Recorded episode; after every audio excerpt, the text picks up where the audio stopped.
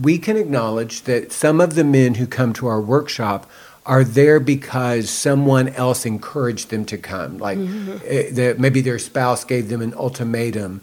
Um, but what we know is if I'm not doing the work because it's where I want to be and what I want to do, it's not going to, for long term, be transformational. So mm-hmm. there's a, a subtle difference where if I believe you believe I have a problem, that may engage me to a limited extent. But when I believe I have an issue or there's a place where I need some healing, that's going to be transformative. And we can acknowledge in the early days, for some of the men, maybe they do participate because someone has told them that they need to do it. Yeah, that's and true. there is an mm-hmm. ultimatum. Mm-hmm. So that may get you in the door, but that's not going to be mm-hmm. enough to really um, engage the transformational journey.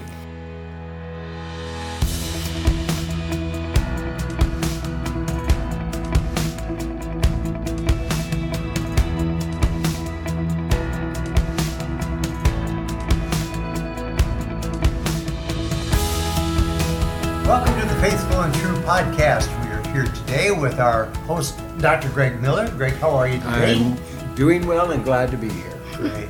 Well, I'm Randy Everett, your co host, and we're happy to have Deb Laaser with us today. Director of Faithful and True, and probably our favorite guest on this podcast. I don't like to play favorites, so I'm not going to say, agree with that. Tomorrow you'll say someone else is the favorite. I know you, signs, Randy. She signs my checks. So I, so I, had to say that. At any rate, we're thrilled to have Deb with us today, and uh, we're going to continue our series uh, that we've been having about basically how uh, how to earn a wife's trust back.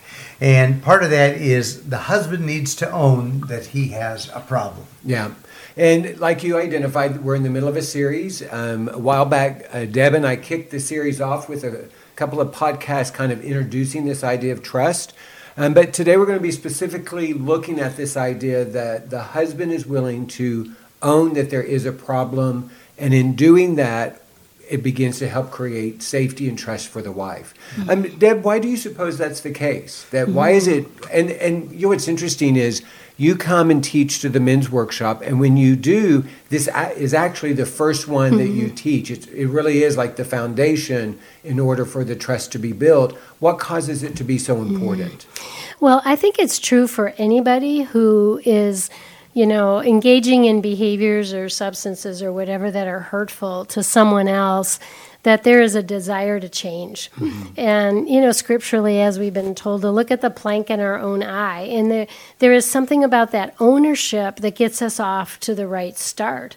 And so, um, it's hard to do though, because generally speaking, we can find any number of people who are doing the same thing we're doing, and it's not that bad or mm-hmm. you know everybody else is doing it too and so something about saying but for me i want to be a different person and i think that carries a, a lot of um, power with it for a believable power to another person saying you know, th- this is very believable. They're doing it for a good reason. They're motivated by a good reason, right. is to be somebody different. Yeah, we just did a podcast with uh, Hardesties, and it was on this idea that in order to build trust, the husband doesn't blame his wife mm-hmm. for his actions, his behavior, his addiction. And so this is really the partner to mm-hmm. that, that mm-hmm. it really does start with that ownership piece and one of the things that um, we talk about at the men's workshop is that it's important that we take it seriously. Mm-hmm. And the alternative is one end of the pendulum is we minimize it. And kind of like what you said, it's right. no big deal, everybody's doing it. But the other end of the pendulum is to catastrophize it. And when we mm-hmm. catastrophize it, that that's really not a place of hope.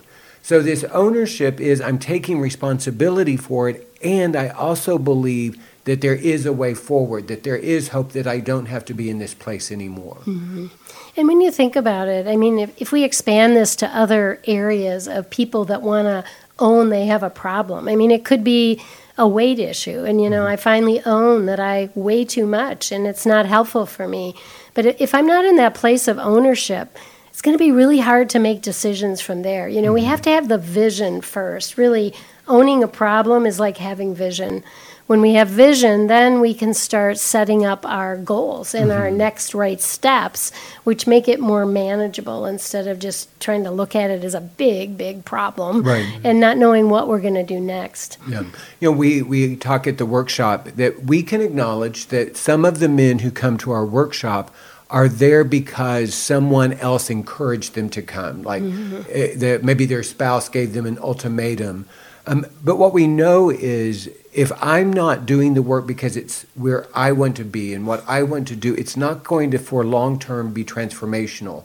So there's a, a subtle difference where if I believe you believe I have a problem, that may engage me to a limited extent. But when I believe I have an issue or there's a place where I need some healing, that's going to be transformative. And we can acknowledge in the early days, for some of the men, maybe they do participate because someone has told them that they need to do it. Yeah, that's and there true. is an ultimatum. So that may get you in the door, but that's not going to be uh, enough to really um, engage the transformational journey. It's one of the things I love about the team, Greg, and you're you're leading that team. For whatever reason, it seems like if they can get in the door, even if it isn't necessarily from them owning they have a problem, I, I think there there's a gentleness and truthfulness that happens here, um, a non-shaming presentation that somehow by the end of that time, because when I come on day three to talk with them, generally, even if there were those that were resistant or someone pushed them in the door, they're ready to own the problem themselves. And and that's a great place to leave here, even if it takes some help from some of the team. Um, hearing some things differently or whatever it takes to do that, I think that's great. Yeah. And, you know, in the previous podcast, we talked about that there's a pendulum. One end of the pendulum is shame. And the shame message is there's something wrong with me. Um, it's all my fault. And the other end of the pendulum is blame. You know, there's something wrong with you. It's all your fault. And what we know when we're in that blame shame pendulum, we're not going to get to that ownership. And for a lot of the men, when they first come, and this may be the way the wives experience it, they're so consumed with their shame, they're not able to get to that ownership place. And in the early days, shame may feel good, especially if I've never really owned my problem, but shame is not the same as ownership.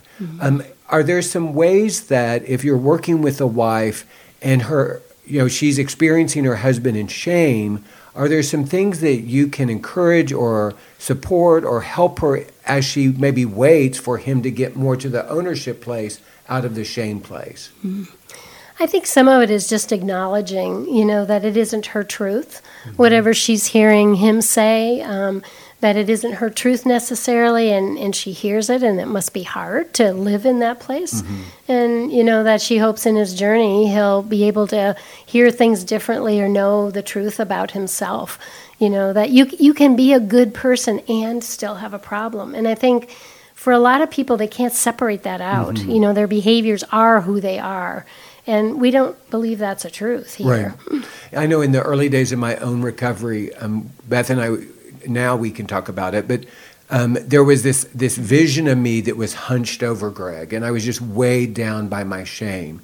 And Beth would say that even in the early days, you know, she knew that if I didn't come out of that shame place, there really wouldn't be the transformation that she desired for me and that was necessary in order for our coupleship to make it.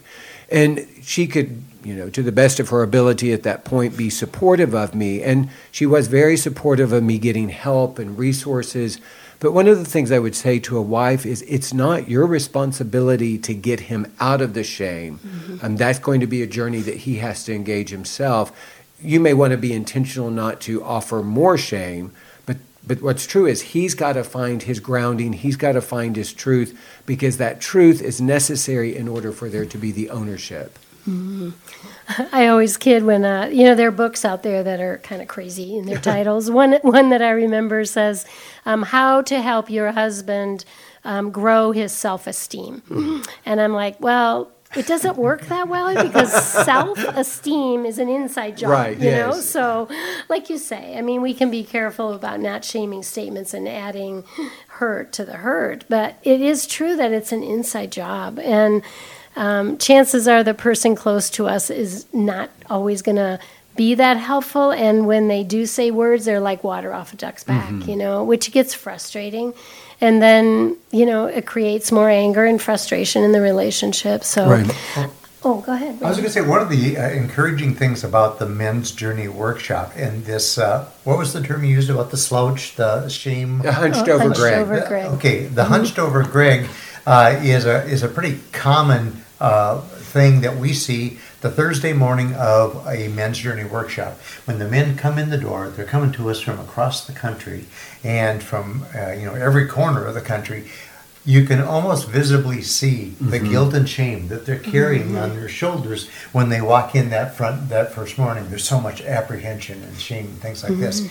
Uh, and then when you see them leave on late Saturday afternoon, their, their posture, they're you know they're strong and erect and, and hopeful. Right. And uh, and hopefulness was one of the byproducts that um, our good friend uh, Dr. Rick Underwood did his master's dissertation on our workshops, and he attended several back-to-back uh, um, uh, episodes of it or whatever uh, of the workshop. And in the end, you know, his findings were there was a measurable, unmistakable uh, reduction in shame and guilt in these men that would attend.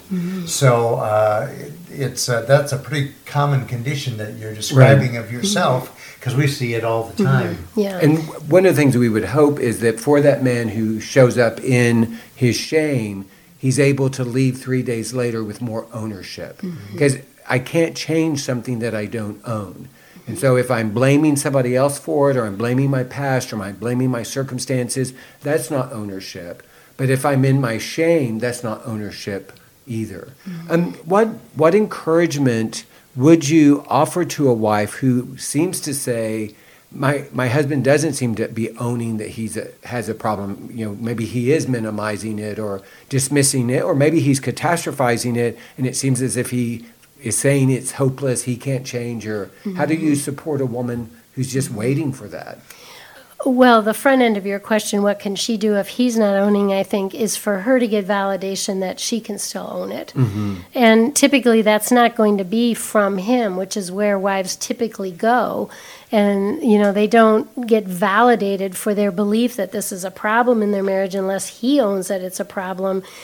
However, there are other choices. She can get into her own counseling with people like us who deal with this all the time so that we can validate her reality. Um, she can join a group of other women who are working, walking this journey and get into groups where they're dealing with these issues. And so, um, being validated and know that she's not crazy for believing that whatever is going on there creates a lot of pain for her and creates distance in the relationship. And it could be in time that doing that will also lead her to make some decisions or take some different steps, um, not to tolerate what is intolerable tolerable for her. And that's where change moves. So, as I always say, anybody who takes the first step is going to create change. It could be him owning the problem, which is what we love the best. Um, it could be her because he's not. And when she begins to live in her truth and begins to know that I, I, it's just not okay for me for you know infidelity or lack of communication or emotional connection with each other or whatever it is, um, she can also make decisions about things she'll do differently. So either one works to create change in the relationship. I'd also say that just the nature of who we are, we can even move into ownership and move out of ownership. You know, mm-hmm. it's not a stagnant thing. And so there may be times when I'm grounded in my truth, I'm really owning it, I'm putting energy and effort towards the resources and the, the support that I need. But then other times something can get triggered in me and I can go into that blame place or that shame place. What we're talking about here is this forward trajectory moving towards ownership. Mm-hmm. And again, I, as I said in the last podcast, as we were talking about not blaming our spouse, there are three parts to ownership. The first part is that acknowledgement piece. And I think for a lot of men, maybe they can acknowledge that this is disruptive, this is painful, they've hurt their spouse. But if all they're able to do is acknowledge it, that's not going to be enough. You know, I'm sure that many times wives get tired of hearing I'm sorry when there's no action backing up change. Mm-hmm. So then the second part is I create a plan to change. And then the third thing is I implement that plan to change. So there may be some women who are listening that go, well, my, my husband will acknowledge that there's a problem, and yet it doesn't feel like ownership yet because I don't know that there's a plan to change, or he seems to have a plan and he's not implementing it yet. Mm-hmm.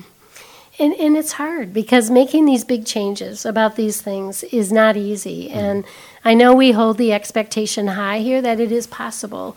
And yet, I think sometimes for a wife who maybe hasn't worked on trying to change something of her own, um, it is hard to kind of walk alongside and have some empathy for how, how, how hard that is.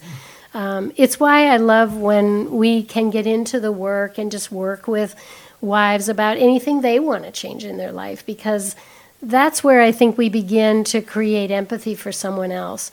I know I wrote in my book, Shattered Vows, about um, an instance when I realized withdrawing was one of the ways I managed things that were hard in my life. So it wasn't sexual addiction, it wasn't sexual acting out, and yet it drew me away from having conversations with Mark or others.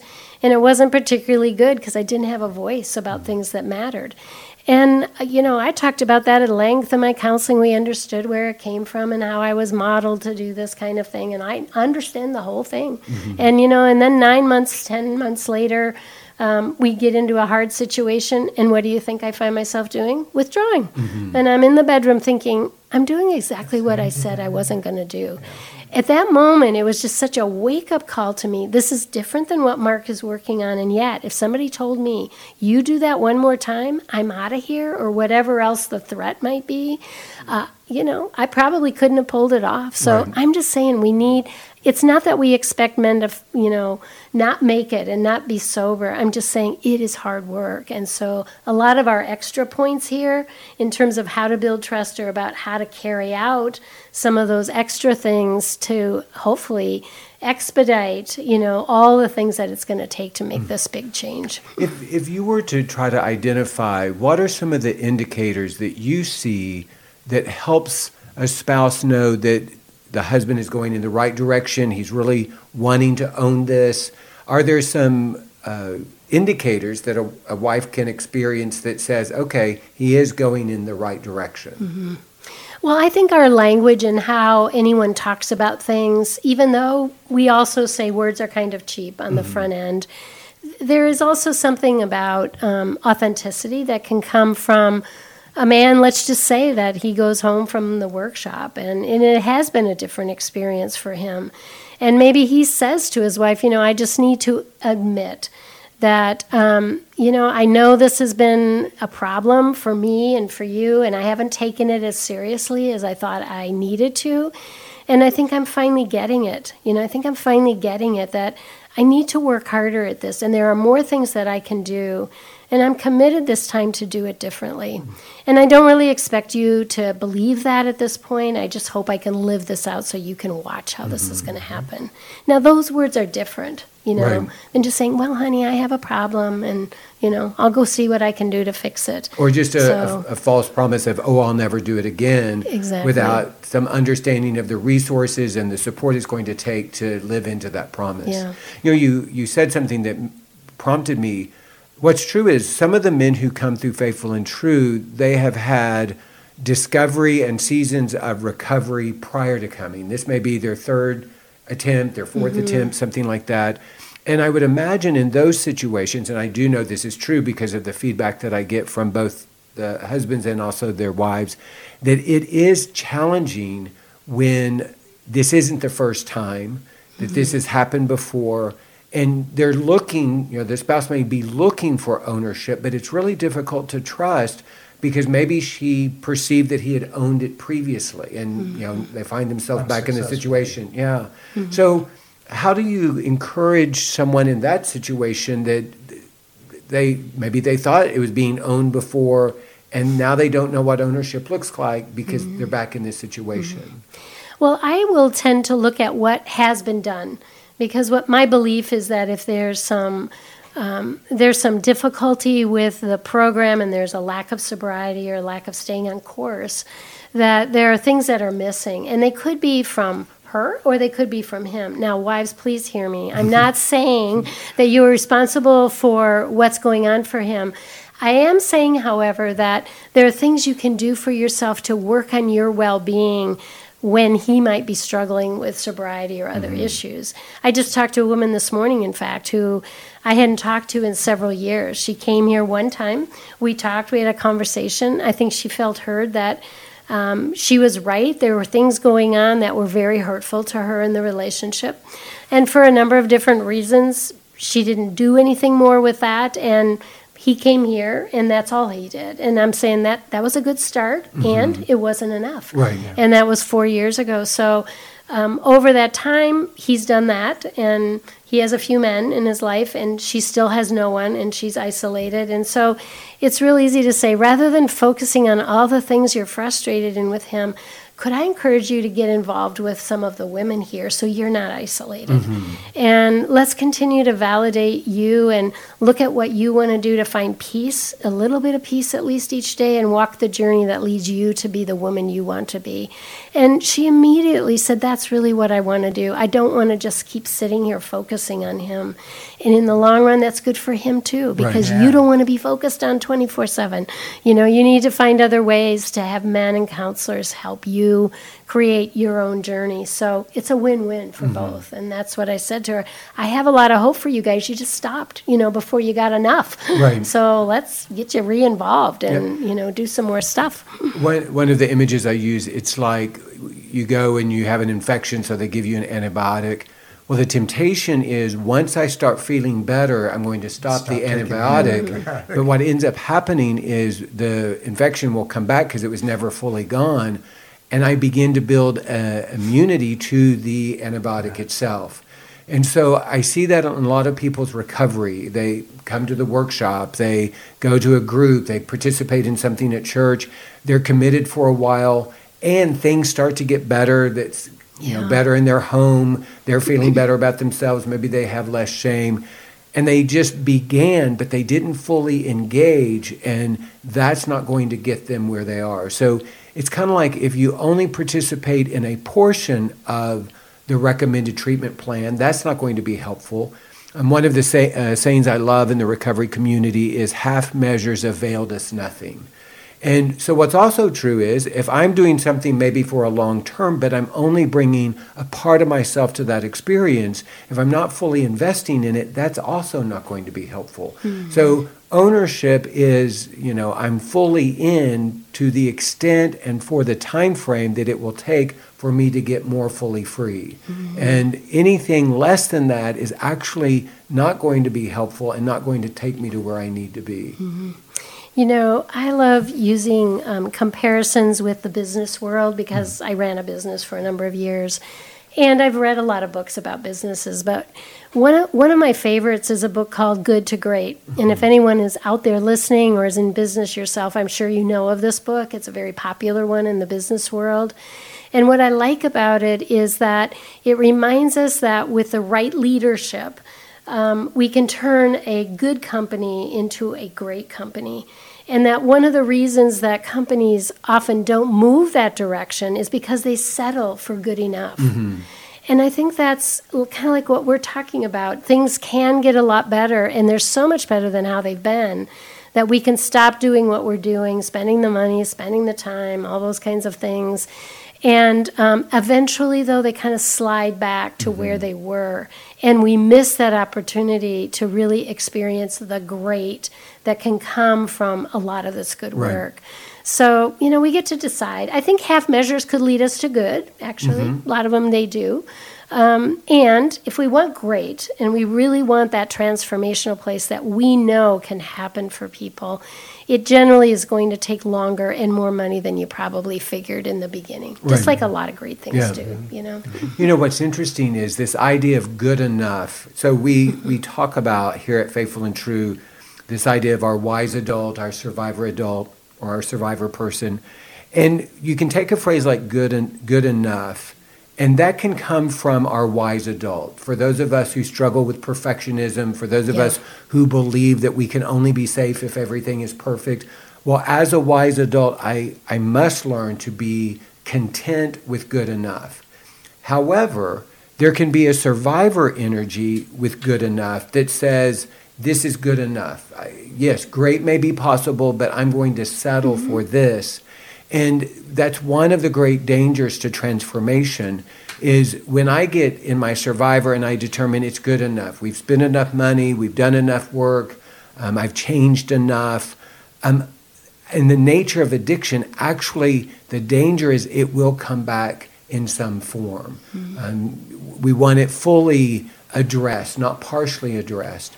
And so, one of the things that can be true is for the spouse, they they get that sense of their you know their their husband may be settling, that they've determined that it's good enough, and that can create some concern, and and it's a valid concern because what what is at stake is so significant. And if we don't fully address it there's a strong possibility that it will come back in some form. Mm-hmm. And you know, it may be true for her too, that the, all the focus is on stopping a behavior.